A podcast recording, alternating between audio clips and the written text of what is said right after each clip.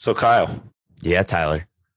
there was an SEO conference the other weekend, and uh, one of the speakers was baffled uh, that no one came to his session, and he found out later that it was because they couldn't find him. Did you know why they couldn't find his session? No, why couldn't they find a session? He was in room 404. Uh, all right. Okay. Not bad. That's a 404 error joke. I haven't So- heard one of those yet. Welcome to the Lion Share Podcast for marketing leaders by marketing leaders. Brought to you by Fidelitas Development. All right, and welcome to another edition of the Lion Share Marketing Podcast. We've got a great episode nine for you. Quite frankly, it'll be the best episode nine that we've ever done. I'm one of your co hosts, Tyler Sickmeyer, coming to you live from our San Diego office, and I am proud to be joined by Kyle. I'm not afraid to talk about my feelings, Weber. Kyle, welcome to the Lion Share Marketing Podcast. Great to have you back with me. I feel so good to be here today. I just feel wonderful. I feel happy. I feel like this is going to be the best episode nine that we've ever done. I agree. So, a lot of competition to stack up to as far as other episode nines, but this one is quite special. We actually have a great guest joining us today. Uh, Kristen Ludwig from Ace Parking is joining us to talk about how exactly you go about marketing a parking company. And so it's really an insightful episode. Great conversation with Kristen. Can't wait to get to that. But Kyle, first, what's in the news? News Team! Assemble!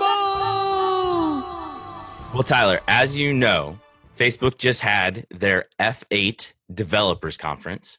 So we got a lot of news from that. And I'm sure many of our listeners has probably even seen some of the stuff come across the news about that, especially with the augmented reality. That got a lot of news time because everyone's interested in augmented reality. And maybe even our listeners right now may think that we're recording this podcast in Facebook spaces and we're just a couple characters. What do you think your character would look like? Well, I don't know how you could improve upon the original model. So, I, I mean, it'd probably be just identical to me. I'd have to imagine. I mean, if we're going for quality and technological innovation, I would say the closest they can get to the real McCoy would be the best possible version. Yeah. I wonder how you go about picking that. I mean, I have a Bitmoji. Do you have a Bitmoji? You, you know, I've never bothered to set one up, but you and my wife are both quite strong at the Bitmoji game. I love Bitmoji because it allows me to express how I feel. And you can go through there and pick out the outfit. And mine is the bee. I have a bee costume in all of my Bitmojis. So if you haven't checked out Bitmoji, I highly recommend it for all of you who don't have a problem expressing your feelings. Or if you're wondering how you look in stripes. So, I often wonder. well, the bee costume gives you that answer. So for Facebook Spaces, it's a virtual reality experience for you and up to three of your friends thus far, but all of you have to have those Oculus Rift headsets in order to get the full experience. But inside that, you can take selfies, you can chat with friends who aren't even in the virtual reality experience. You can explore 360 degree videos with friends. It's pretty awesome. Kind of think of it as those like Snapchat filters, but mixed with like Bitmoji characters.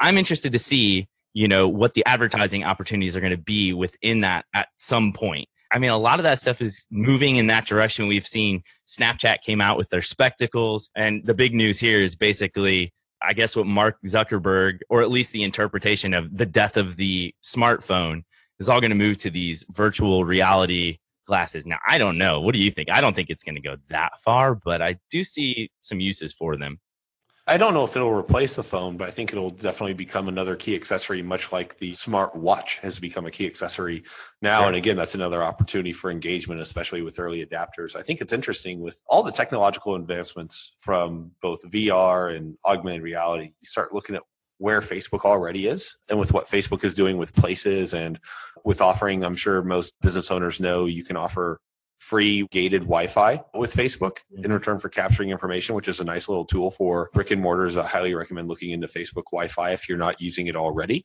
That said, Facebook is very location centric in a lot of the data that it gathers. And so as technology continues to advance, I think it's going to be a great opportunity for marketers to leverage that data with VR and AR technology for engagement with consumers like we've never seen before. The only question I think though, Kyle, is whether or not people are going to welcome that intrusion of branding and marketing into their experiences and if they're willing to tolerate it and engage it, or if they're going to push back and either not use the platform or if it'll curb use enough that Facebook will have to rethink how it integrates advertising into these new platforms. Yeah, I'm interested to see that. I know thinking back in the day for some of the video games, which I know is not virtual reality, but you know, in video games they implemented ways to advertise things that, you know, felt natural to whatever the landscape was inside a video game. And I am not a gamer by any means. So, but I do remember that. So I don't know, maybe it'll be something like that. I'm not sure. But during the F8 conference, they announced a couple tools that they're using. So they're introducing automated insights to help brands save time understanding the data that they're collecting for their businesses. They want to make it, I mean, all this data, all these data points are coming in from all of these different places, and they're wanting these brands to understand how to use this data and how to interpret it quickly because there's just so many touch points there's so much being collected it can be overwhelming and so this kind of will give you a tool to understand how to use that data. One of the stats that I pulled out of here, Tyler, from uh, watching one of the videos was that 60% of all of the mobile traffic consumption, this is mobile traffic consumption, is creating and sharing video. 60%. Wow. That's huge. And that tells brands exactly what they need to be doing and focusing on. Another stat that I pulled out of here was about engagement and video engagement. That's video is experiencing five times more engagement than static content, which would be like photos or text across Facebook and Instagram. So five times more engagement coming from videos. I think for us as marketers, those are stats that we need to know. Also, it can be a lot more effective and cost effective by utilizing video into your marketing campaigns. Absolutely. You know, the other interesting piece again is I think just how much Facebook is focused on their Messenger app. I've heard a stat that they're expecting Messenger app to make a significant dent into the use of tools like SMS and WhatsApp down the line.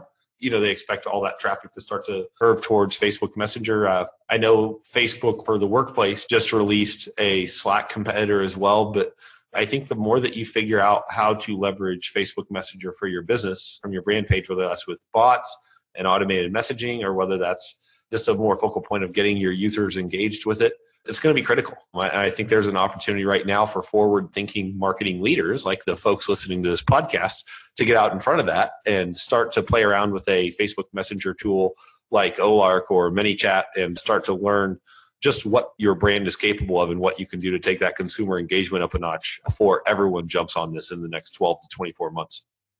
Yeah, absolutely. I completely agree.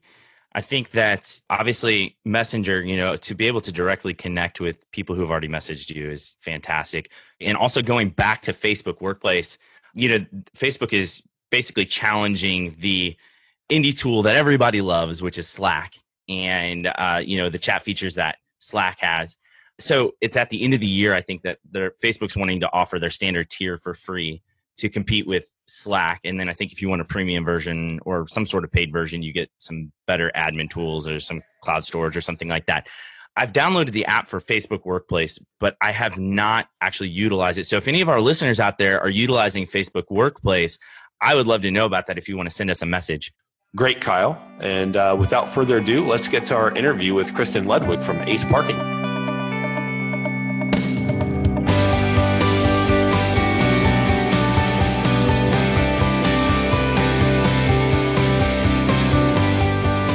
All right, and we are joined today by Kristen Ludwig. Kristen started out as a marketing coordinator over at Suddath Companies and then transitioned to a couple different uh, biz dev and ad agency positions before becoming the director of marketing for Ace Parking, which is what we're going to talk to her about today. So, Kristen, thanks for joining Kyle and I here on the Lion Share Marketing Podcast. Thank you for having me. Yeah, welcome, Kristen. So, Kristen, you've clearly got a pretty diverse background, uh, like we talked about. Why parking? Why park your career at Ace Parking? Well, I think if you ask many of my colleagues in the parking industry, nobody ever sets out to be in the parking industry. You sort of just fall into the parking industry unless you're born into the parking industry. Which Sometimes you just go where the open spaces are, right? Oh, That's right. we've already started. So, so, you know, I, kn- I knew when I graduated from college, I had a communications degree. I really wanted to go into broadcast journalism However, I interviewed at a TV station and they wanted to pay me $9.25 an hour, which really wasn't going to cut it.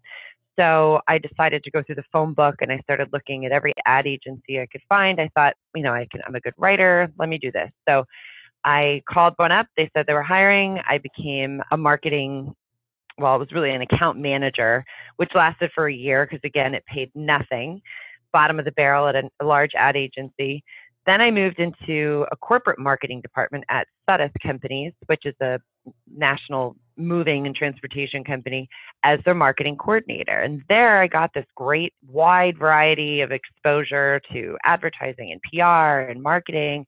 And left there thinking, you know, we'd actually worked with a, a large agency. And I thought, you know, maybe I missed the agency world. Let me go back. So I went back and then I relocated to San Diego. And with the downturn of the economy, I was laid off from there.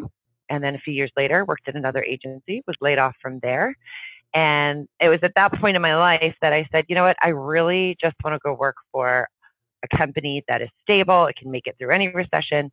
And I started looking for companies that were headquartered in San Diego that had a long history, perhaps were privately owned. Never did I actually ever find Ace Parking. I found a few others. When I was interviewing and I was about to accept a job at another company, and the vice president of HR for Ace Parking called me up and said, You know, we'd love to have you come in and interview for a business development position. And I was completely shocked because I had no idea why a parking company would need a business development person because as far as I knew, all they did was set up shop and take people's money on parking lots. And I was completely wrong. I didn't realize that commercial property managers or hotels or special events or airports hire parking companies to actually manage the parking aspect. And so I accepted the position after realizing that this was going to be a challenge because how do you make parking sexy? How can you actually sell parking to people when nobody really wants to buy parking. And so that's how I got here. And eventually I became the director of marketing as we grew and we found, you know, that we needed to be a little bit more strategic and grow our department.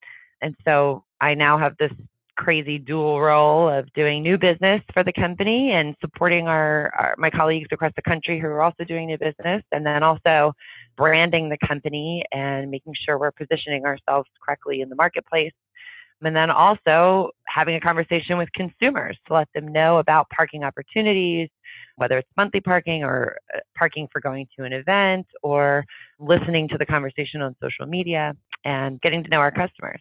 That's great. So, how do you take something that is maybe arguably unsexy and how do you make it sexy for businesses and consumers?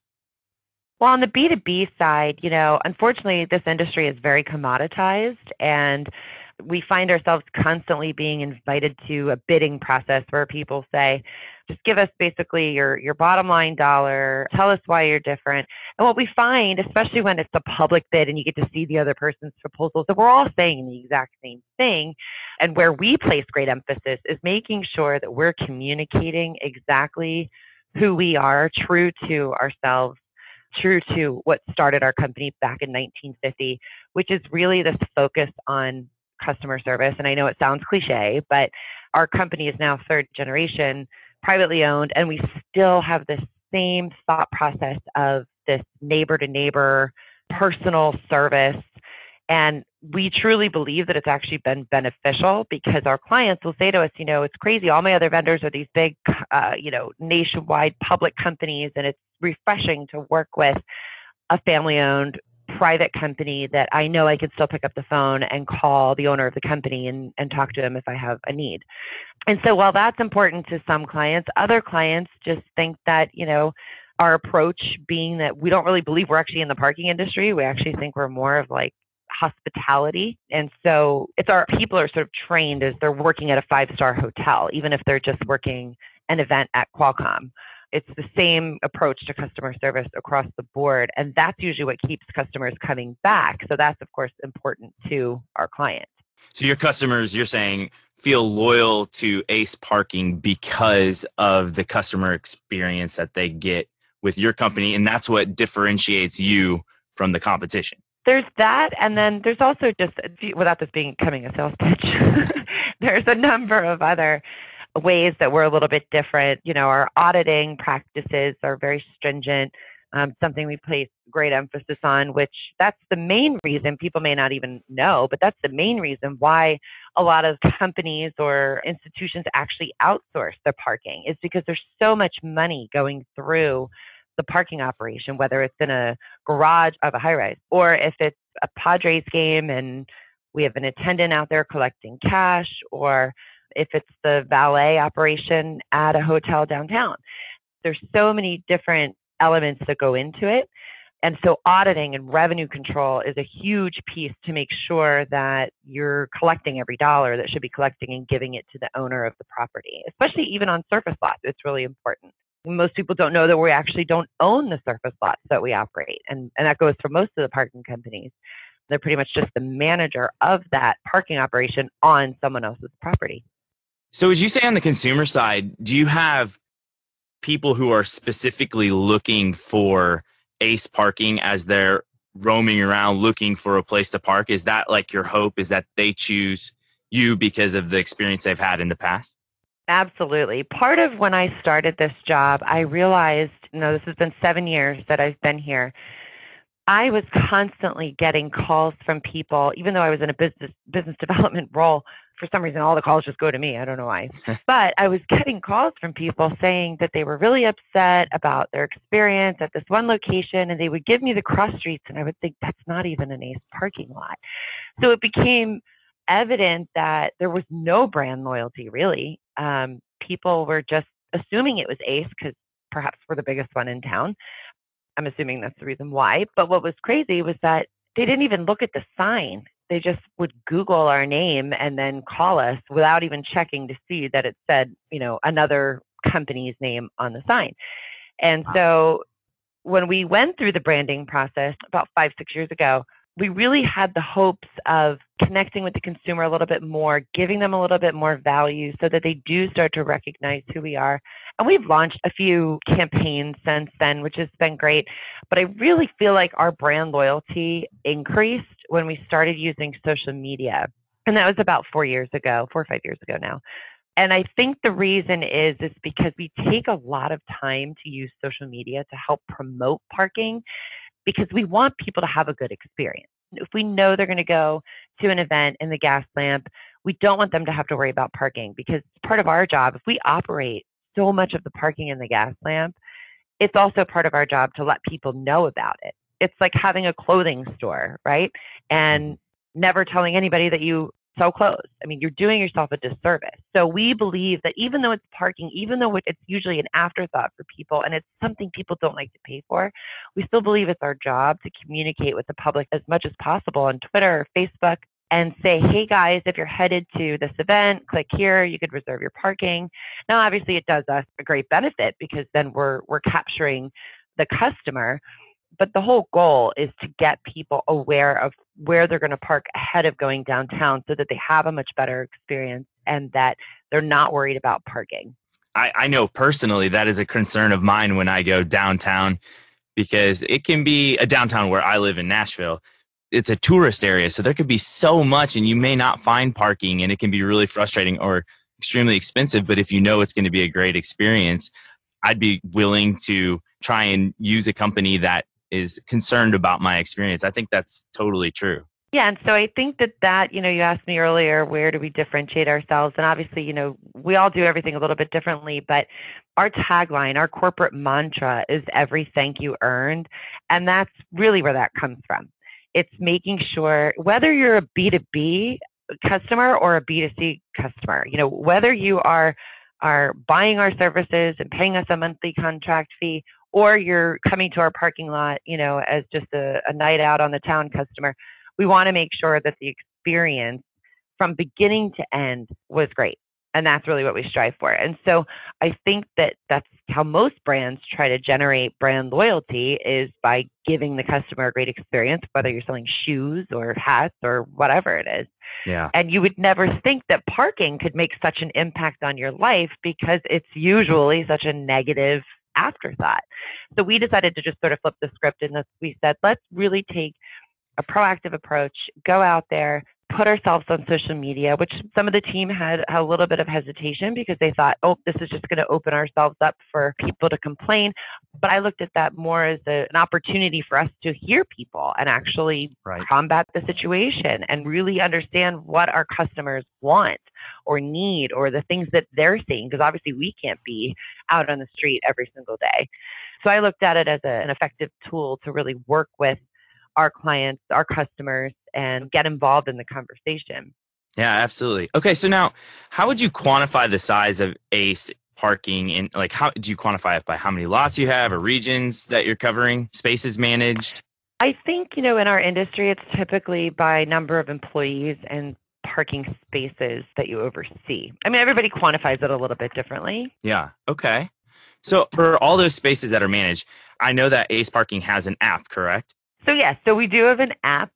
We launched it fourth quarter of last year, and really the first version was to allow people to search for parking. They can mark their car, they can use a tool to help them relocate their car, get them back to their car. They could add certain locations to a favorites list, and then really just get information about the lot. So, our second phase just released at select locations earlier this month and we're sort of still working through some of the particulars where people can actually pay for parking through the app. And so in the next couple months, the app will be everywhere that we are. It will be it'll be launched nationwide and you can pay for parking through the app at every single one of the locations on the app. So That's awesome. um, and again, you know, it's something we've been working on for a few years because we want people to understand that we're not in this business just to manage parking. We're in this business to really help people have a great experience. And so the app is really the natural progression of allowing people to search for parking ahead of time and pay for it even ahead of time, give give some directions right to the location. We've actually just formed a partnership with a company called Inrix. I don't know if you're familiar with them. They're basically the brain behind the connected car. Hmm. And so, by way of our partnership with Inrix, we also are listing all of our parking on the navigation app Waze. So, if you go and Oh, you search for a location, yeah, you search for a location on Waze, it'll give you parking options. Because typically, when you're going to Waze and you're typing in a destination, if there's not parking on site, then you're left to find for parking when you get Right. there. hmm And so Waze got smart and said, you know what, let's put parking options there. And so so now our locations are feeding into the Waze app as well. And so, you know, it's all centered around making it super easy for the customer. Right. And so we're hoping too more people will download our app and become, you know, loyal ACE customers and Yeah. want to park with us on a regular basis. Well, we'll make sure to add that in the show notes for sure. Okay, so now what advice would you give to someone who's just graduating college, wants to be part of the marketing industry? Do you have any advice for someone like that? I do. I, I'm a big proponent of testing things out. I changed my major five times within the four years I was at Penn State. I'm not Wow. quite sure how I graduated on time, but somehow I did.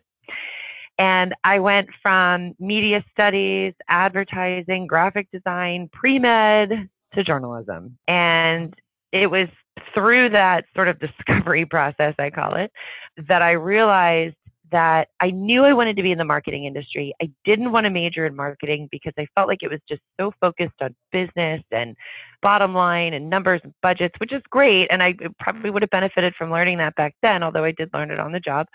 It gave me a really good wide spectrum of knowledge, knowing, Mhm. seeing different types of occupations. And so once I graduated from college, I had really somewhat of an idea of which way I wanted to go, but I didn't know in particular which which direction to take my communications degree and go start my career. And so that's why I sort of jumped around a couple years working for an agency, working for a corporate company that had, you know, an in-house marketing department, getting experience there.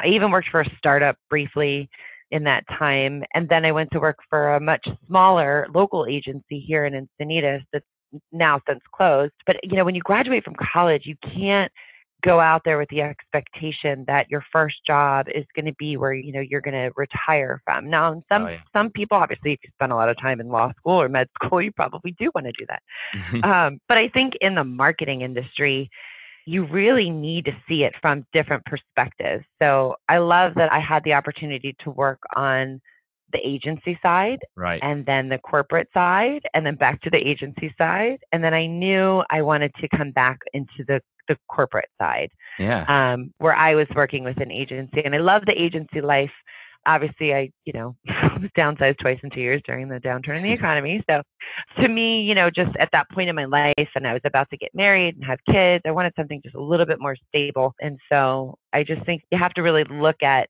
opportunities that give you different vantage points Right. and then also picking the right career that fits the right lifestyle and i think with Sure. millennials that's very important to them Oh, it, yeah, it definitely is. And we see that all the time. So, okay, so now what about marketing experts? From your experience, could you lend some advice about brand loyalty and how to kind of stand out from just maybe being a commodity like maybe the parking industry would be? How can you rise above that? How can we rise above becoming a commodity Right, or just being seen as a commodity?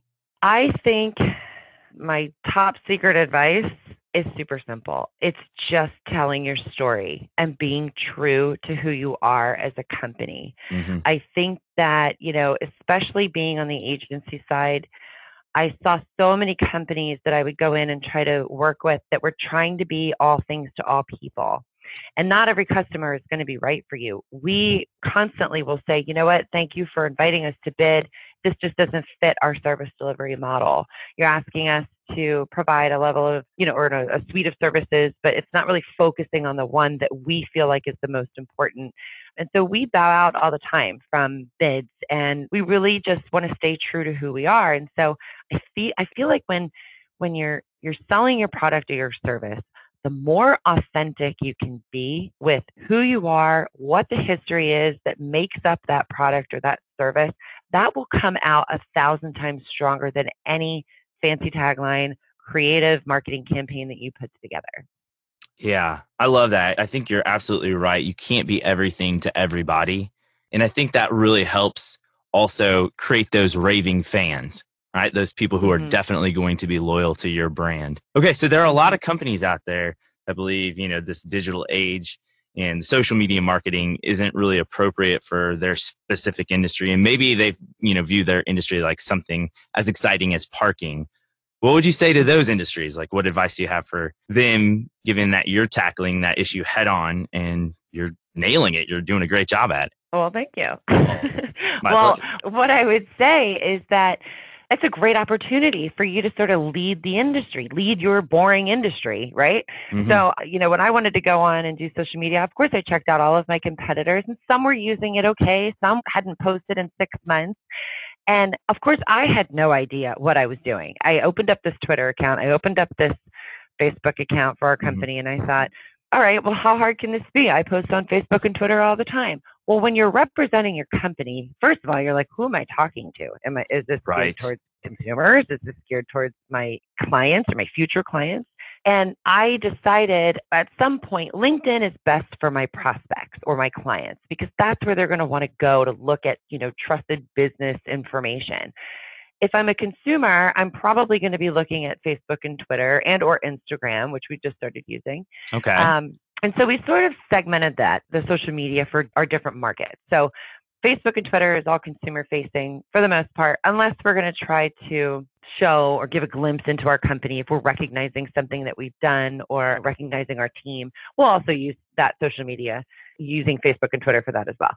But I think that we had a unique opportunity because nobody ever really cared about parking on social media before. I mean, why would you ever go to Twitter and follow a parking company?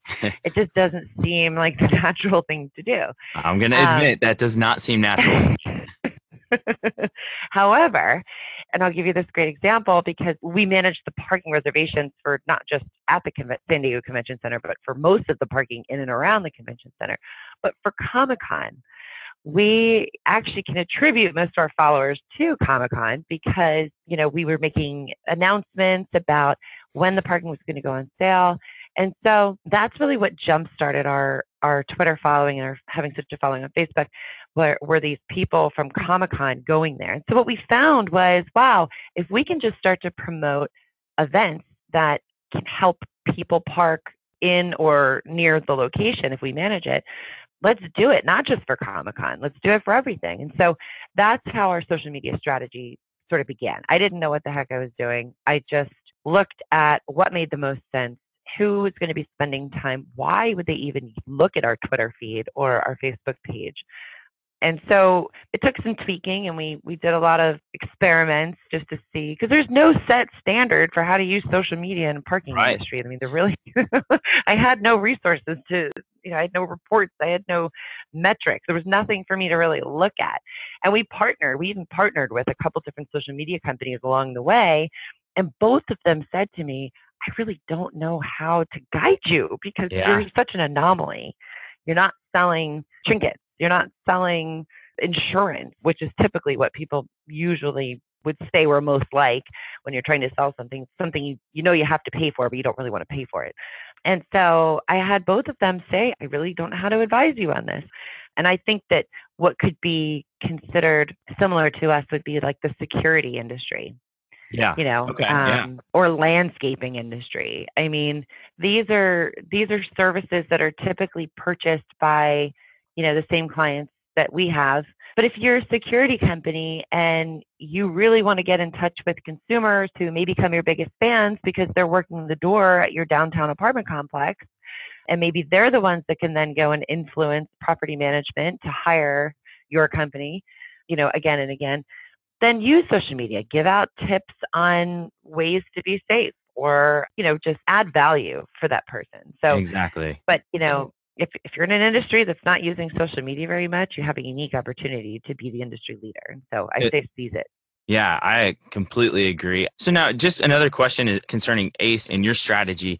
You know, you work with business to business and business to consumer. How does your brand voice or does it even change when you're addressing your audience on social media platforms? It doesn't really you know and that's again it goes back to who we are as a company and having integrity and staying authentic.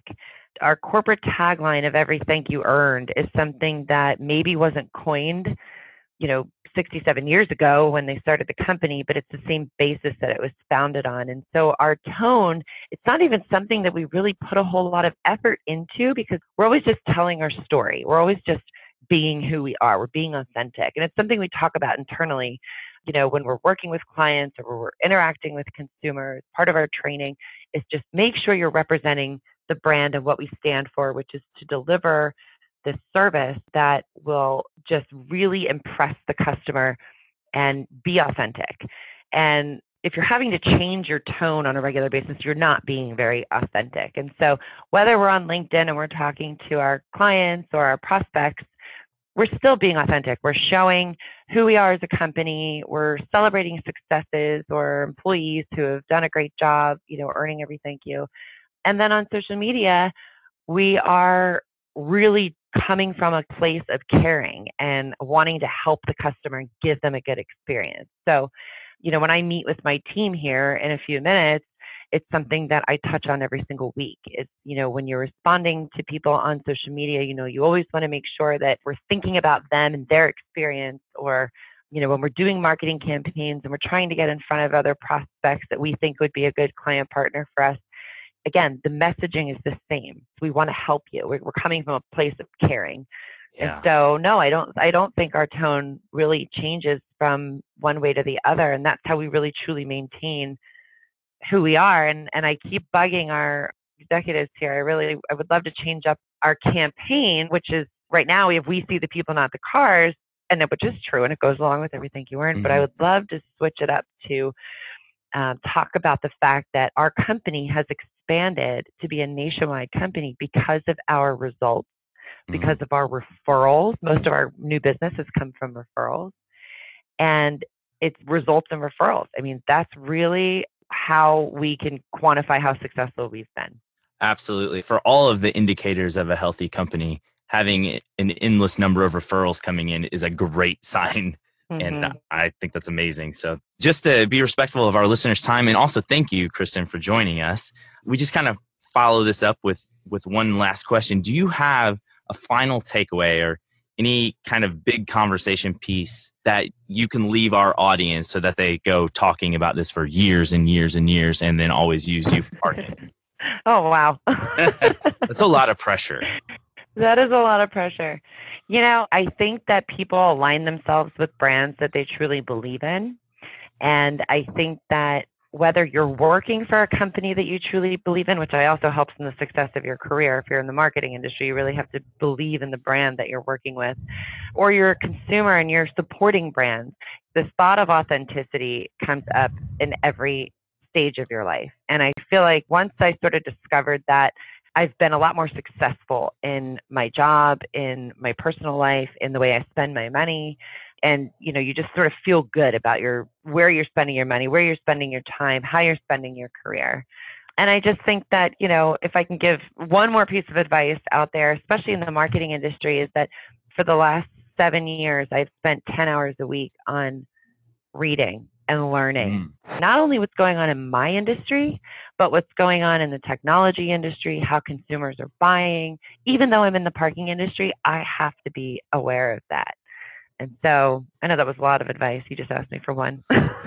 hey, all good. Kristen, I've got to ask you one more question. Uh, have you ever considered strategically uh, a VIP voucher program for local VIPs, say podcast hosts? Oh, yeah. In the San Diego area. Has that sort of campaign ever come across your desk? You know, it hasn't. However, I will take all things into consideration. we'll get a proposal over to you next week. okay, great. awesome. So, Kristen, again, thank you so much for your time. It's been a pleasure having you on the Lion Share Marketing Podcast. And uh, I know Kyle and I really enjoyed our conversation. I'm sure our listeners will as well. So, thank you again, Kristen, for joining us today. Oh, thanks for having me, guys. It's been great. All right. Thank you.